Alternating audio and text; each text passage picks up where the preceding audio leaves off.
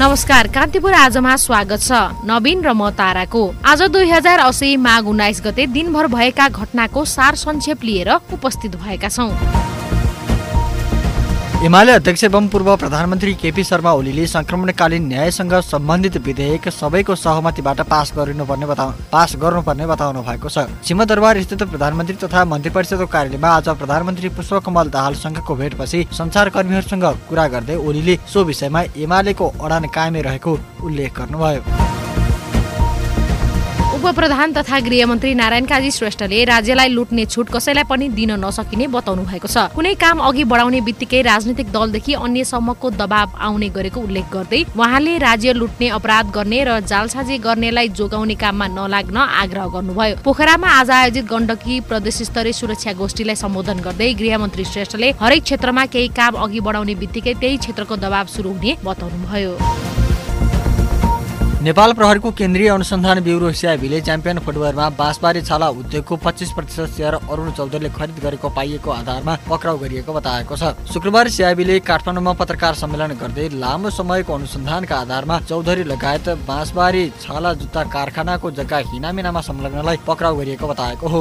सिआइबीका प्रहरी वरिष्ठ उपरीक्षक एसएसपी दिनेश आचार्यले 2052 साउन 21 गते चम्पियन अफ फुटवेयरको 25% सेयर अरुण चौधरीको नाममा आएको प्रमाण रहेको जानकारी दिनुभयो। उहाँले चम्पियन अफ फुटवेयरको 25% सेयर अरुण चौधरीको नाममा आएपछि तत्कालीन चम्पियन अफ फुटवेयर लिमिटेडलाई 2054 पुस 4 गते प्राइभेट कम्पनीमा लगाएको देखिएको बताउनुभयो। बाँसबारी छाला जुत्ता कारखाना निजीकरणको क्रममा चम्पियन अफ फुटवेयरको 25% सरकारी सेयर किन्ने प्रस्तावका आधारमा महालेखा नियन्त्रकको कार्यालयबाट 25% सेयरको लिलामी निकाल्ने भए पनि लिलामी सेयरलाई 36 लाख रुपियाँमा अरुण कुमार चौधरीले खरिद गरेको देखिएको उहाँले बताउनुभयो।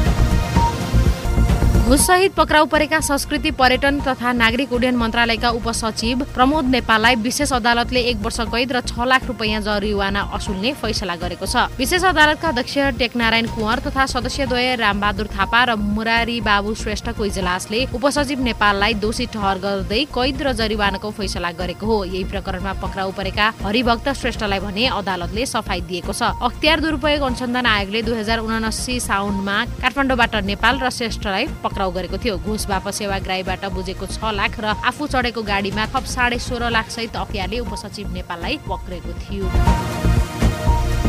रुसी सेनामा भर्ती भएका आफन्तहरूले नेपालीहरूलाई स्वदेश फर्काउन पहल गरिदिन सरकारसँग आग्रह गरेका छन्। आज काठमाडौँमा पत्रकार सम्मेलन गरी रुसी सेनामा भर्ती भएका नेपालीहरू कठिन अवस्थामा रहेको भन्दै स्वदेश फिर्तीको व्यवस्था मिलाइदिन उनीहरूले सरकारसँग आग्रह गरेका हुन्।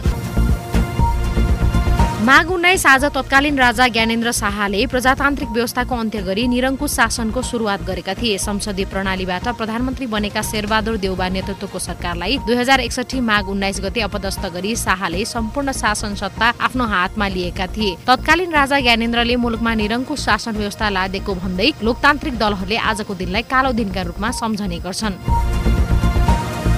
अमेरिकाले सिरिया र इराकमा रहेका इरानी अखडाहरूलाई लक्षित गरेर श्रृङ्खलाबद्ध हमला गर्ने योजनालाई अनुमोदन गरेको छ। सिरिया र इराकमा रहेका इरानी अखडामा निकट भविष्यमै आक्रमण गर्ने भनिए पनि एकिन मिति भने तोकिएको छैन। सिरियाको सीमा नजिक रहेको जोर्डन स्थित सैन्य क्याम्पमा इरान समर्थित विद्रोहीको आक्रमणमा परि गत आइतबार आफ्ना 3 सैनिकको मृत्यु एवं 41 जना घाइते भएपछि अमेरिकाले जवाफी आक्रमणको तयारी गरेको हो। आजलाई कान्तिपुर आज यति नै। भोलि पुनः दिनभरका प्रमुख घटनाक्रमहरूको सङ्गालो लिएर आउने नै छौँ। नवीन र तारा बिदा हुन्छौँ। नमस्कार।